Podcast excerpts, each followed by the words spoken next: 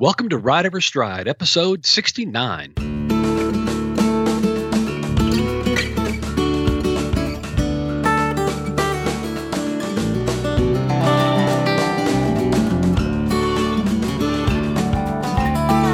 Welcome to Ride Every Stride with Van Hargis, a podcast about horsemanship and more. Our goal is to educate, motivate, inspire, and entertain you through an exploration of everything horsemanship and the intersection of horsemanship and humanship. My name is Laura McClellan, and I'm your co-host on Ride Every Stride. And once again, I'm here with Master Horseman Van Hargis. Hey, Van, how are you? Hey, Laura, I'm super. Thank you for asking, and excited again to be back in the recording studio and getting some more of these podcasts done for our listeners. And with that said, I want to say a big thank you to you for your patience and your working with me with your schedule. Lord knows you've got a crazy busy schedule, and for you to take time out to let us kind of work together and get these things done. I certainly appreciate it, and I know our listeners do too. And I also want to thank our loyal listeners for being patient and just politely sending us those encouraging notes going, hey, when are you going to record again? But I do really appreciate their letting us know that they're listening and that they're waiting for these next episodes. So it's really good to be able to get back in the studio and get some of these things done for these guys. Yeah, I mean, it's nice to know that people are looking forward to hearing what you have to say, and I'm sure you let them know that it's not for lack of interest on our part to get it done. It's just been a challenge at times. And just when we think we've got the schedules worked out, then we have technical difficulties. So it's right, yeah. One of those things. But yeah, it's good to be back. So what are we going to talk about today? Well, Laura, today we're going to talk about the older horse. Because, I mean, as I get older, I constantly start rehearsing in my mind what I used to say about old people. And and for the first time in my life, I've actually got an older horse, you know, a horse that's paid his dues. And I'll be referring to Scooter here. You're very familiar with Scooter. He was very instrumental in one of the summers of your lifetime. But Scooter, you know, he's getting on up there as far as horse age goes. I mean, some people refer to him as still fairly young, but yet when I know what he's been through in his life, I also think, well, bless his heart, he's earned a retirement if he chooses it. So. Yeah. So I just kind of thought that aged horse would kind of be a good topic for us to talk about today. Yeah, and I'm excited about this because, as you know, I've got two horses. I've got a gelding that's 23 and a mare that's 20. And so what do you consider when we're talking about an older horse? Where do they sort of morph over into being considered an older horse?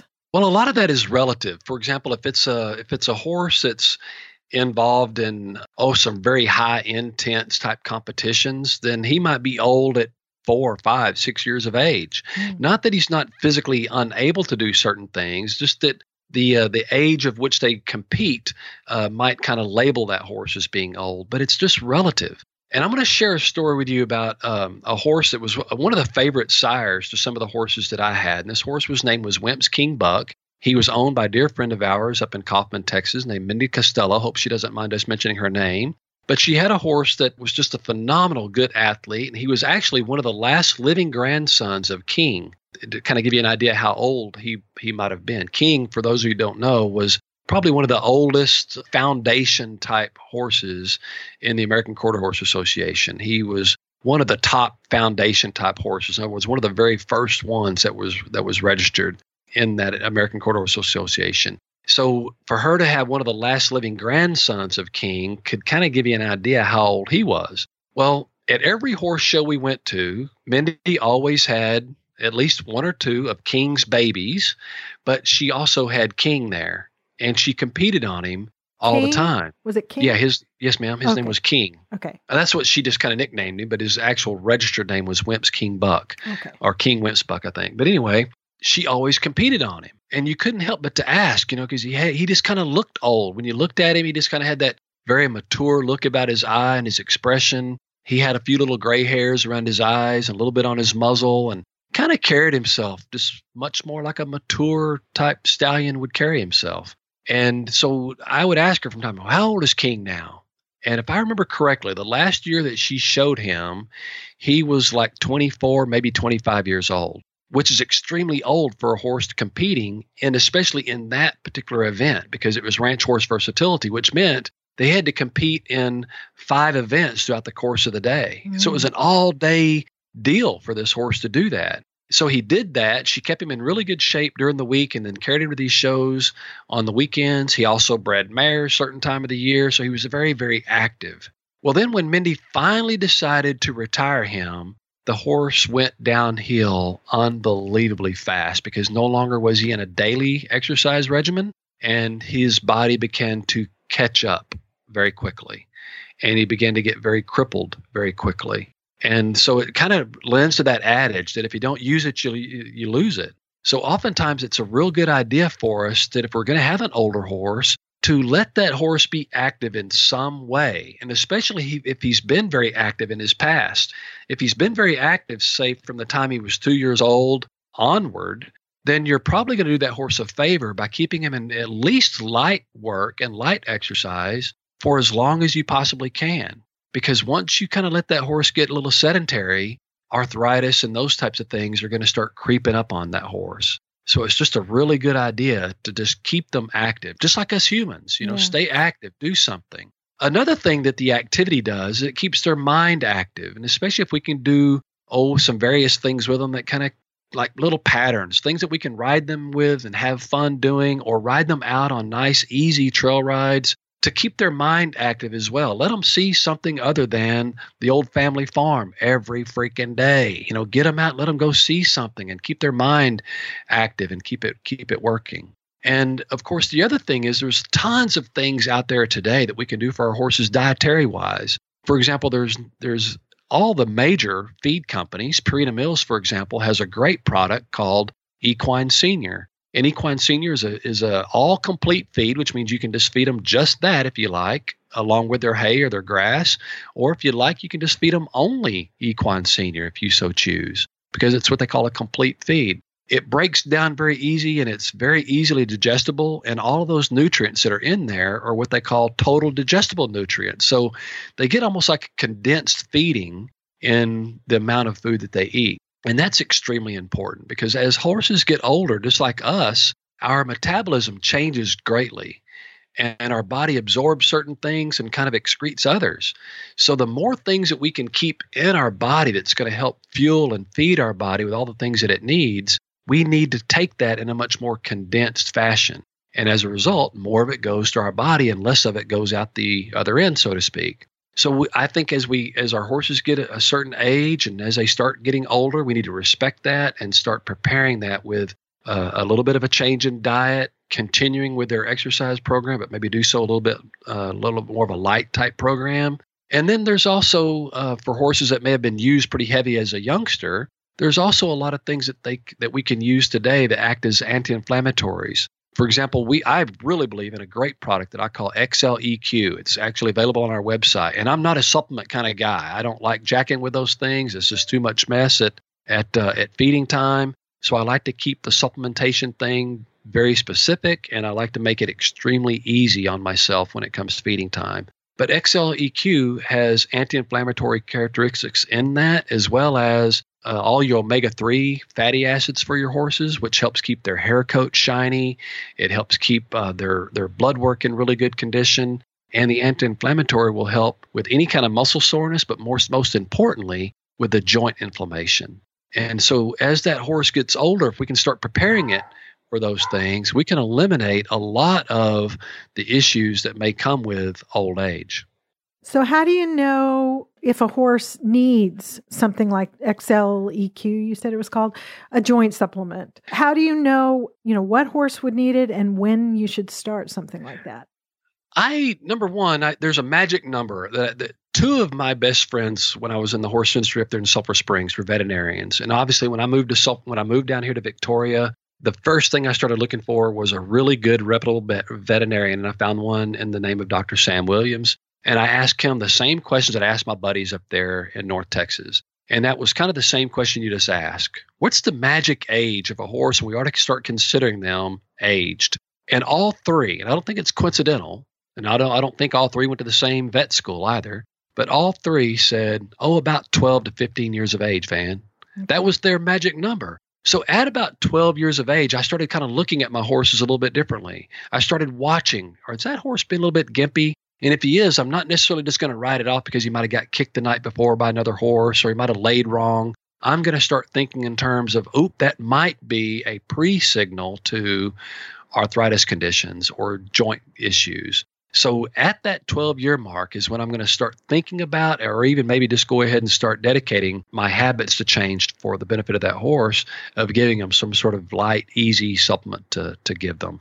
And I don't want to overdo supplements either, because some people think, well, you know, we live in the land of plenty, right? So if a little's good, then a lot's better. But sometimes you can overdo that with a horse. This might not hurt them on the physical outside look, but you might overdo their kidneys, and you might overdo other parts of their body, their liver.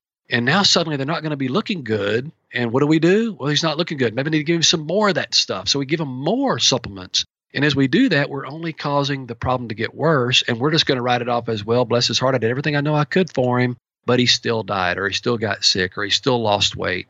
And it might be an internal thing because we're overdoing the supplementation. So keep the supplements simple. And then, of course, like always, when in doubt, consult a really good, reputable veterinarian. And if it's involving your horse, consider a reputable veterinarian that's pretty much equine as his primary practice. But about that 12-year mark. Now, here's another thing that was really interesting that Dr. Sam told me, and he's very big into dental care. And I've practiced this for years, even before I met Dr. Sam, but Dr. Sam reinforced this in my mind. We all know that horses shed their baby teeth from about 2 to 4. So they're just like human beings. Our teeth grow, and then our baby teeth get pushed out by our adult teeth. And we keep those adult teeth for as long as we can, until we lose them or until we get too old and they actually fall out. But with horses, that takes place from 2 to 4. And at that point in time is when it's a really good idea to have your horse's teeth checked at least twice a year. Doesn't mean you got to float them twice a year. It just means you need to have them checked twice a year. And why on such a really young animal? Van, they're not showing me any of the characteristics. They're not dropping their feed. They're not losing weight. They're growing like weeds. They look great. So why then should I have my horse's teeth checked twice a year? Well, at that age, if you understand how horses' teeth work, the bottom teeth work directly opposite of the opposing teeth on top, and they work like little grinders. So what keeps the teeth from growing too fast is that the horse's teeth grind against each other as they eat each day. Well, if a horse loses a baby tooth at the bottom, the adult tooth at the bottom may not be fully developed. It may not be at the same level as all the other teeth, which means the opposing tooth top of it will continue to grow long. And if that happens over several different teeth in the horse's mouth, then we create what the vets refer to as the wave effect. So now the horse, with that wave in his mouth, his jaw's not going to work properly, which means he might be eating like crazy, but he may not necessarily be developing the way that he should because he's not chewing up his food properly. He's swallowing it anyway, but because the food is getting pushed through their system so fast, it's not the nutrients within that food isn't being absorbed properly. So it's just getting kicked out really before the food gets a chance to do its full job. So it's very important on those younger developing horses to have their teeth checked regularly so that they don't have that wave effect caused by the opposing teeth not doing their job. Now, the same thing for the older horse. As a horse gets older, say 12 to 15 years of age, it's not a bad idea at that time to start having the horse, his horse's teeth checked at least twice a year again. Why at the age of 12 to 15? Because you see, at that age, oftentimes their jaw might not be working properly. Those opposing teeth may not be grinding properly. They may still develop a wave effect, or they may develop points or sharp edges on the side of their teeth. And as a result, the horse is not chewing their food up properly, and they're swallowing it whole, or they're swallowing it in too big of chunks. That could cause choking issues. It could cause dietary issues such as colic. And it could also, most importantly, cause the issue of not properly absorbing the nutrients that the food would have for them. Now, at the age of 12 to 15, that horse might start already be in that aging process of his body, which means if he does begin to slide on the body scale, in other words, he's getting maybe a little bit too thin, it's harder for that horse to recover his body weight than it would be a younger horse. So just like always, prevention is the key there. So if we can just have our vet hey, while you're here, would you mind checking old Gabar's teeth for me and just having you look at them? And how do they look to you? And if the vet's good and reputable, he's not just going to try to sell you a teeth bloating. He's going to tell you what the horse really needs. And, oh, well, Laura, he's going to be fine until the next few months. And And then the next time we'll come out, we'll float his teeth for him, make sure his teeth are okay. And as a result of that, you're going to keep Gabar in his better top condition. And therefore, if anything else begins to cause the horse to lose weight, you can now know that it's not because of his teeth. So you're able to take care of at least that aspect of it. Between 12 and 15, I mean, you know, Gabar's 23. Anything right. Specific beyond what you've just said that I should be thinking about for him? I mean, here's a really dumb question, and forgive me because I know this is dumb and some of your listeners are going to roll their eyes. It's okay to ride him, right? Oh, absolutely. Yeah. Now, and here's what I want people to think about is think about this horse's activity level. And here's the good thing I know about your horses. Number one, you've got really good pasture. Your husband does a great job of keeping your pastures maintained. There's always good grass out there. And you guys kind of combine turning out with feeding time. So Gabar is fairly active socially because he's around other horses, but he's also active because he moves from place to place to eat during the day. In other words, he's outside and he's moving around some. That's the best thing you can do for an older horse is just give them something to do that's more natural in their environment. And then at the same time, you want to very honestly evaluate how active is my older horse? Is he doing anything? Like in your case, for example, your nephew rides him from time to time. Think about your nephew riding them. Think about how much he rides him. Think about the type of riding that he's doing on him. And then every time you ride him, you're just going to kind of watch and observe to see how he gets along. Did he do well? Is he a little bit gimpy the next day? Is he a little bit sore maybe? And just evaluate that. And with that evaluation, we can make a lot of really good positive judgments. Sometimes it's just sore. I mean, goodness, if I go up and I do something that I haven't done in a while, or if I do too much of something that I have done on a regular basis, then the next day I might be a little bit sore. So I just need to take that into consideration. Doesn't mean we got to call the doctor or go give myself a shot. It just means I'm a wee bit sore and I know I'm going to get over it. But if that soreness persists, and in other words, you're watching your horse and he's kind of gimpy for a few days, now you might want to start thinking about either adjusting his exercise and not do the thing that kind of overdid it for him, or just follow that up with maybe a dose of some sort of anti-inflammatory. In Gabar's case, I would probably go ahead and start him on an anti-inflammatory just because we already know that he's mildly active doing his normal thing in the pasture. Therefore, when your nephew rides him, he becomes a little bit more active. And of course, with any kind of activity, we run the risk of creating some sort of inflammation. So if you can give him an anti-inflammatory such as the XLEQ we talked about earlier, then that would be something that's not only just good for his digestive system and other parts of his body, but it's also going to hopefully prevent any soreness maybe in his joints.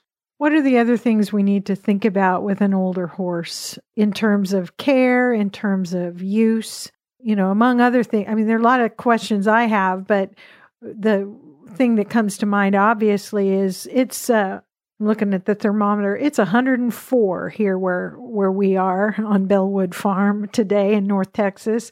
Should I be any more worried about Gabar and Alea than I am about younger horses we have on the place? Yes and no. I mean, the good thing about older horses, they also have more experience. If there's a shade tree and they're hot, they're going to go find a shade tree.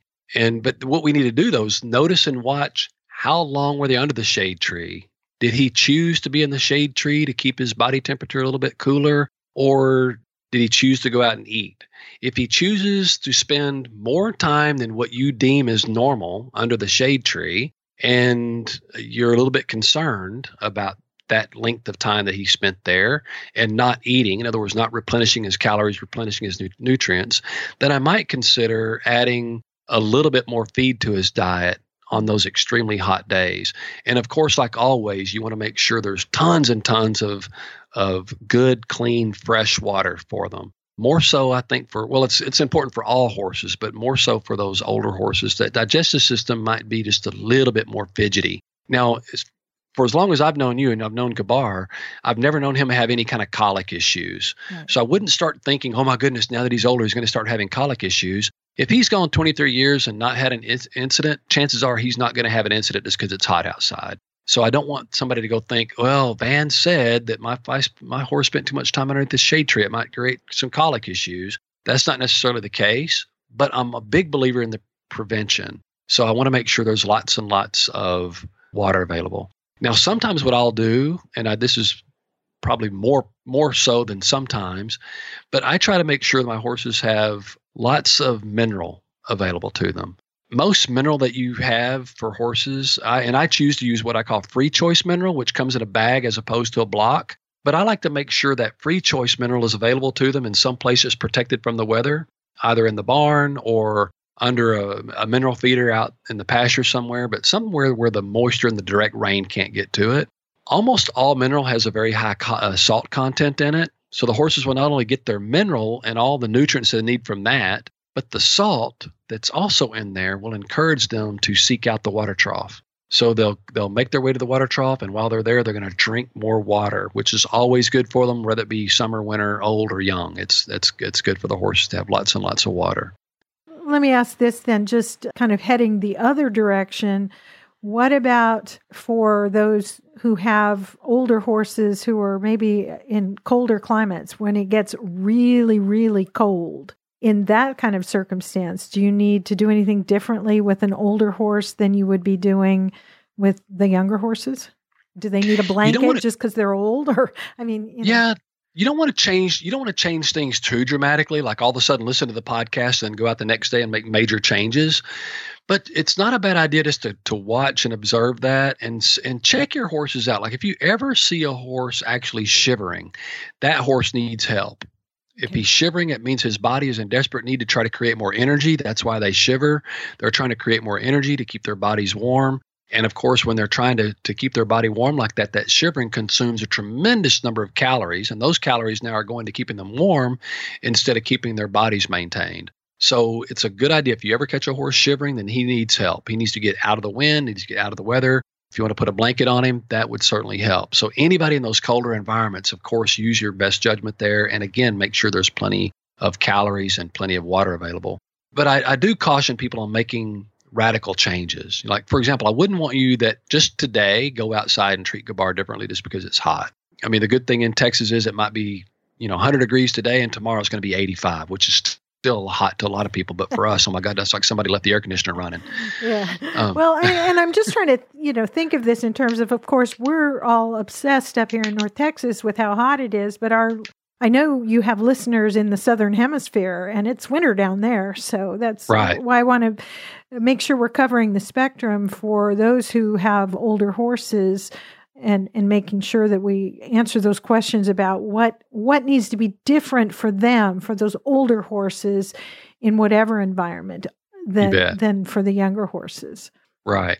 To me, I think it's kind of a blanket thing. I'm just going to kind of look at the major things. Number one, honestly, I have to be really honest with myself and not just my perception of the whole deal, but I have to be really honest and objective about what's my horse's activity level? And as that horse gets older, can I keep him somewhat active? Can I keep him to where he's still utilizing those muscles and utilizing his mind and utilizing those joints? That's a great prevention. I think also, like we mentioned, a very good objective look at this horse's teeth. Now, I'm not going to try to judge it myself. I'd much rather a professional do it. So I'll have my veterinarian / equine dentist take a look at the horse's teeth and make sure the horse's teeth are in good order, because I don't want the horse to begin to start slacking on his body score. And for those who don't know what I mean by body score, Purina Mills, veterinarians, and a lot of other professional organizations have come up with a system that they can score your horse's body.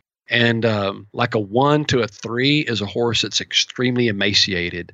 A horse that's like a 9 or a 10 is extremely obese. So we're looking for the equine athlete to be somewhere between 5 and 6. We're looking for maybe the equine retiree to be more like 6 to 7, somewhere in that body score. So just imagine totally emaciated, morbidly obese, and obviously you want your horse to be in the middle of that.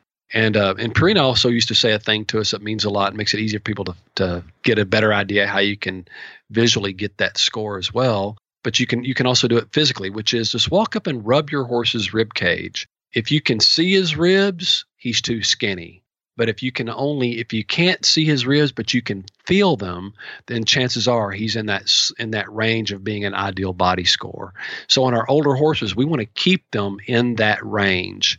I don't want them too thin because it's going to be way too hard for them to keep up. And I certainly don't want them overweight. If they're overweight, that works their entire body, including their joints and everything else, entirely too much. And I want to stay away from that obesity at all cost.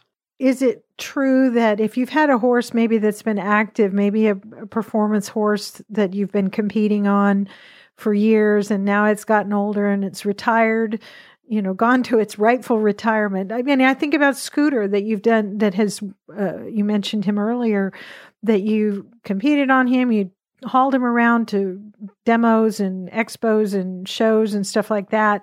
Now he's older. He has, as you told me, you know, retired. And how do you prevent a horse that's used to being active and working hard and now is having more time to sort of relax? How do you prevent that horse from gaining weight, getting obese?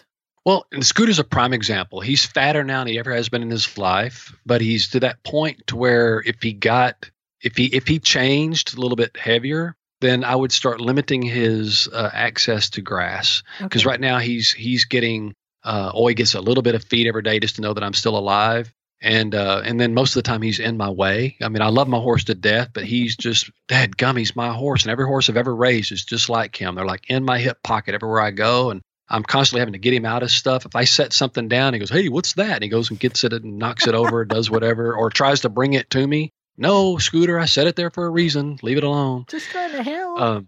Yeah. But I watch him and I observe him every day. And right now, for example, we've had some great rain in South Texas. As a result, we've got more grass we know what to do with. And so he's looking as full or fuller than he's ever looked in his life. And it's right about now I'm going to start really observing him and making that decision. Dude, you're getting a little bit obese. So what we'll do is we'll pull him off the grass for a limited amount of time, and we'll get him on a more of a dry lot type situation. And what I mean by that is I don't want to deprive him of having something in his digestive system. I don't want to starve him, but I'm going to give him dry matter such as hay that won't have as many calories in it as the fresh green grass does, nor does it have as much water in it as the fresh green grass does. So as a result, his calorie intake now is managed. And when he begins to, or if I did that and he began to look a little bit better to me, then I would begin to ask him, or not ask him, but I'd ask, or I'd let him go out, get a little bit more grass. So in other words, I would just manage his time on that resource. And because honestly, Laura, that's one of my biggest complaints about people who have obese horses. I think, number one, this horse is miserable. Why would we want this horse to be out there, especially if you're down here in the heat? Why would I want this horse to be that darn fat in 100-degree weather or plus 100-degree weather and morbidly obese, just sweating while he's eating? And some people, well, even my younger horses do that. Well, those horses are hot too, but sometimes we got to change that diet a little bit, get those horses off that. If it means we got to go pull them off the grass, we're not being mean to him. Yes, we know he would love to sit there and eat a whole bowl of cookies, but it doesn't mean it's good for him, right? So I know that the horses would love to be out there eating that green grass. They just want to have their tail down and just pooping like crazy every chance they get. But the reality is it's not good for them. So we have to manage that and pull them off that good green stuff and just go give them some good dry hay. The horse is not going to hate you for it. You know, he's not going to like, oh, darn it, here she comes. She's a mean old woman going to pull me off that good old green grass. Horses don't think that way, thank goodness. But they will go out and gorge themselves on that grass if it's available to them, because in their mind, they have got to keep replenishing those calories that they're consuming. And if they're out there sweating, they're going to eat a lot and sweat more and eat more. Before you know it, they just keep getting fatter and fatter. So we've got to manage that for them because they're not able to do it themselves. And that, of course, is true regardless of the age. But I would think that it's especially important for the older horse because they're just not going to tolerate the stresses of being overweight or you know, whatever these things are. They're not going to tolerate those stresses as well. They're not going to bounce back as quickly if they're not, you know, the care isn't managed correctly. Right. And that's the scary part to me, because I've literally seen horses that look great in the summer and then they're just packing on that weight and the owner's thinking, wow, look at my horse. This is so fat and pretty. But the problem is if they ever do start going the other direction, more times than not, we don't know exactly what's causing it. And sometimes it could be an internal thing, like we mentioned earlier. It could be kidneys. It could be some sort of other organ failure, kidneys, or it could be their liver issues. But once that begins to happen, it's harder to reverse those things on an older animal than it is on a younger horse. So in my opinion, it's just much easier to manage than it is to fix. And I'm going to, since you brought up Scooter, I mean, a lot of people could go to our website and see a few pictures of Scooter. I'm going to give everybody a really quick history. Scooter, number one, he was the first horse I'd ever bought sight unseen. There was a lot of things about Scooter I didn't like when I first saw him. For example, he had too much white on the side of his face, which I wasn't a big fan of having that much white. And then I see the other side of his face and he had a blue eye. And there's nothing that I just don't like blue-eyed horses. I'll put it that way. But I told the lady I'd buy him before I ever saw him, and I stuck to my word, and I brought him home. And I thought to myself, oh, my goodness, I'll never buy another horse sight unseen, because I ended up with this ugly sucker. But at the same time, Scooter just grew on me. And before you know it, I would go out to the barn with him every day, every night. And I got to where I'd handle him a lot, because I got him when he was only 4 months old. I handled him every day, worked with him. And then I just almost couldn't wait for this ugly horse to turn of age so that I could ride him. Well, at that time, I was doing a lot of stuff with Purina Mills. And the event and sponsorship manager at that time with Purina called me and said, hey, Van, we've got this big event going over to Fort Worth. We want you to start a horse for us at that deal, but we don't have a horse for you to start. Can you bring one of yours? And I was like, well, it's kind of an odd time of year. My horses are too young, and I don't have an older client horse that I could start. So, no, I don't have anything. And obviously, they were very insistent. And I said, well, the only horse that I've got that's anywhere close is my horse Scooter, but he's only 18 months old. And the event and sponsorship manager just begged me if I'd bring him over there. And I said, okay, but I'm not going to ride him hard. I'm not going to do anything with him other than just really mild, get him started in her saddle and get right off of him. Well, I get over there, and they also don't have a round pen set up. So, Laura did something extremely creative, I thought. I got everybody out in the courtyard right out there on Exchange Street in downtown Fort Worth. And in the courtyard there, I got everybody to stand shoulder to shoulder, and I had a round pen made out of human bodies. And Scooter got started under saddle with a human round pen as his barrier. And when I rode him for the very first time, I was so pleased because he didn't do anything wrong. He just let me get on him, and it was just another day at the ranch as far as he is concerned. He wasn't worried about the people. He wasn't worried about the longhorns walking down the street. He wasn't worried about the rides over there in the little exhibit area. He was just a wonderful little dude. He just did wonderful. So I was sitting on him, and I said, well, folks, that concludes the colt starting demonstration. Appreciate everybody coming out. And now my human round pen dissipated. It went away. So now I'm in the courtyard with no boundary whatsoever. It's just me and Scooter.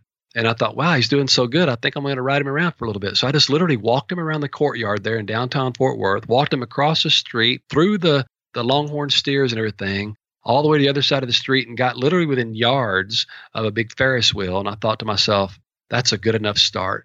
And I stepped off of him and led him back to the stall and unsaddled him, and everything was great. From that day forward, though, Scooter pretty much lived the rest of his life on a horse trailer, going to expos and demonstrations of various sorts. And that's why when we finished competing on Scooter, after his fifth championship, I decided it was a good idea to kind of semi-retire him. Actually, even when you rode him, he was kind of semi-retired. What I did with him after then was kind of let my favorite people ride him and do riding lessons with him, and so you got to experience Scooter as a riding student.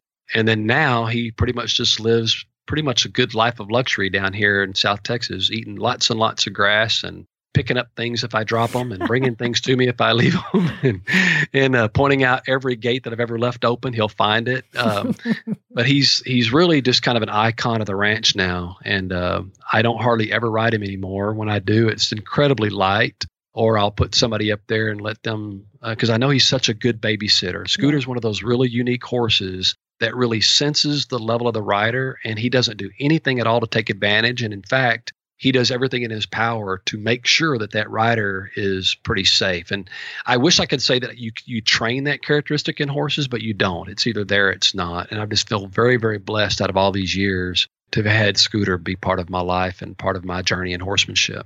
Yeah. I mean, just on a personal level, it was such fun and such a privilege to get to ride him, because I would come home after every lesson and tell my husband, that horse makes me feel like a rider. Yes, ma'am. And I was such a rookie, and still am, of course, but I never felt unsafe on him. One of my favorite memories of you riding Scooter, apart from the day that you loped on him for the first time, that to me was that was like the pinnacle of my career right there, was having you lope him and seeing the look of worry go away. And that big, huge grin on your face because you shouted the words, I did it, so loud. That was such a huge reward for me as an instructor, but it was just a really cool sight to see. Yeah. But apart from that, I guess my second favorite moment of watching you ride him was probably the first time you rode him, or maybe the second time you rode him. And you got on, and I had you walk away from me as if you're going to walk out into the arena. Actually, we were in the arena, but you're kind of walking out into the different part of the arena.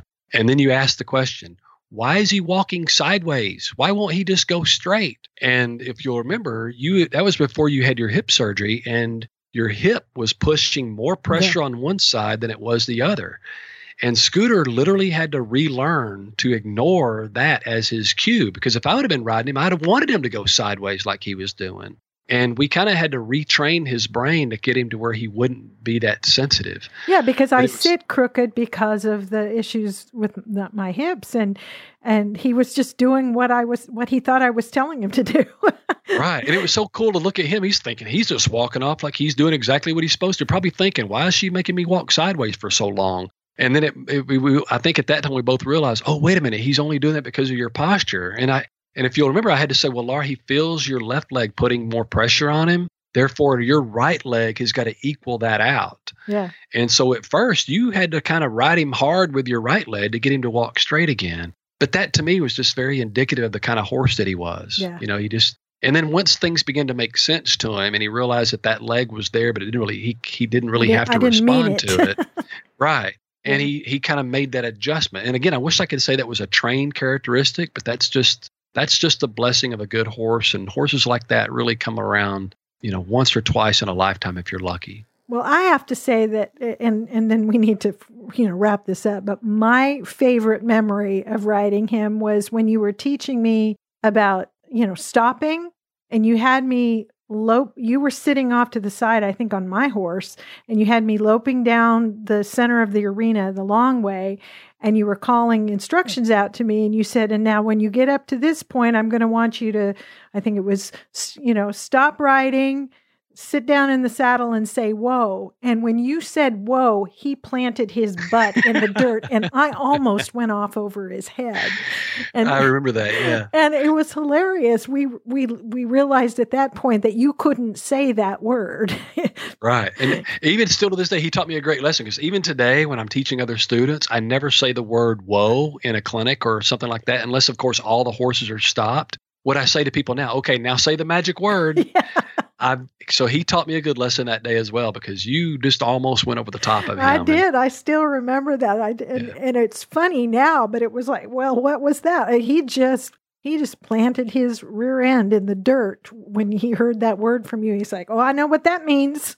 So, anyway. Well, to me, I think because Scooter means so much to me, there's no doubt in my mind that older horses mean just as much to their owners as Scooter means to me. And because of that is one of the reasons we wanted to talk about this subject in this episode, because I know Gabar means a lot to you. You've had Gabar for many years. You had him before you came to Texas. So, you know, he means a lot to you, and it's just understandable why we really want to take care of these guys who are truly part of our family. I mean, I couldn't imagine my family without Scooter. And I don't want to think about that, quite frankly. I know it's going to happen someday, but it's one of those things that I don't want to give it much thought. But while he's here, I want to make sure that I'm doing everything for him that I can.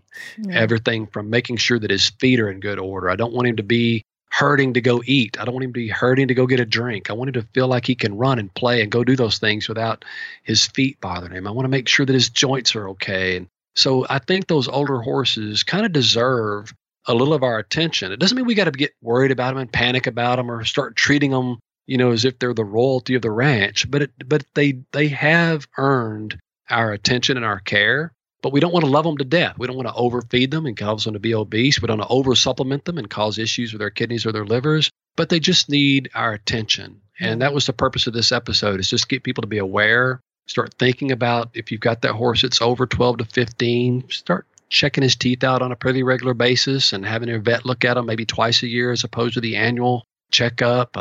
Make sure that just get pretty handy at looking at and making a good objective decision as to what their body score might be and where that ideal body score is in your mind and how you'd like to have your horse in that condition. If you see a drop in that, you might want to either consult your veterinarian immediately or just increase their calorie intake a little bit. In other words, just be very attentive and watch them. And then if it was me, especially on that older horse, if he, like in Scooter's case, if he's, I mean, Scooter worked a lot. It's, for those who don't know, sometimes the hardest thing you can do on a performance horse is haul them. And Scooter has been to Canada, I don't know how many times. He's been to as far south as you can go, I don't know how many times. He's been literally East Coast. I think we counted 22 times in his career. He's gone East Coast, West Coast, so he's gone coast to coast 22 times. That's a lot of miles in a horse trailer. And then when he gets there, he's got to go to work. So it's a lot of wear and tear on that young horse's body. So because of that, he, of course, is on the XLEQ. It's just a light preventative supplement to take care of his joints. I feel like that's the least I can do for my old friend. Yeah. So I personally appreciate you taking time to talk about these things because of the fact that my horses are of an age. And for those who are listening who maybe have questions we didn't get to, feel free to send those questions in. You can leave a comment on the Van Hargis Horsemanship Facebook page to ask your question, or just email it to info@vanhargis.com if you want kind of more specifics or more ideas about caring for and the best ways to use and ride your older horse. I'm trying to think what else. Be sure to check out the website at vanhargis.com to see where Van's going to be in the coming weeks and months, and if he's coming to your area.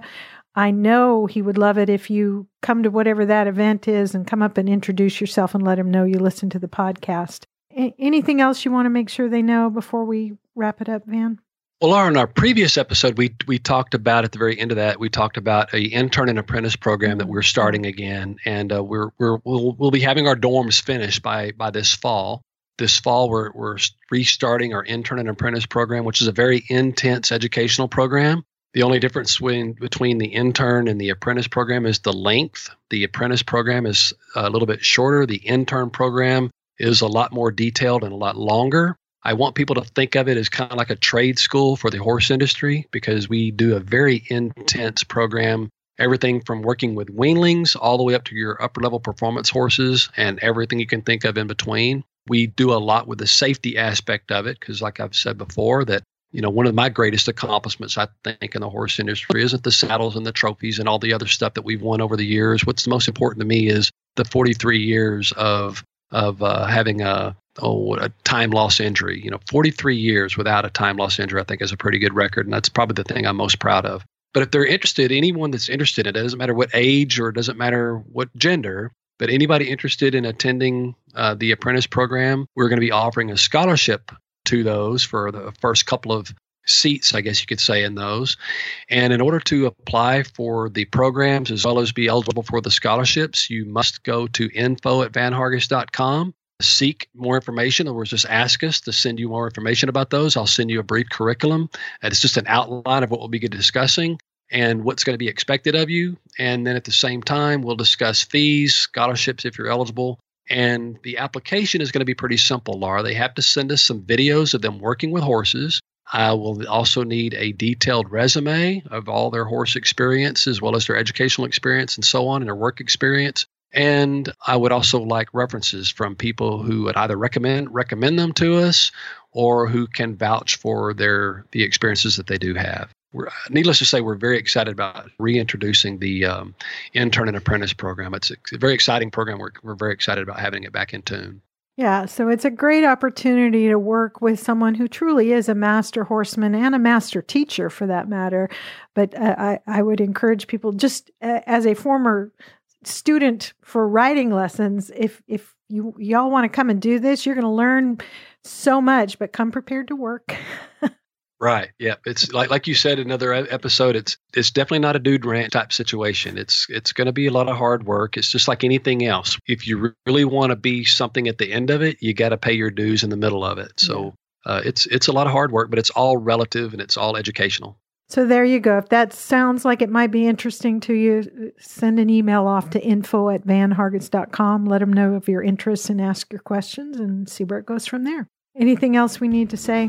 I can't think of a thing, Laura, but I do want to give you my gratitude and thanks for being such a wonderful co-host and asking all the right questions all the time. And I also want to express my appreciation to our listeners, as always.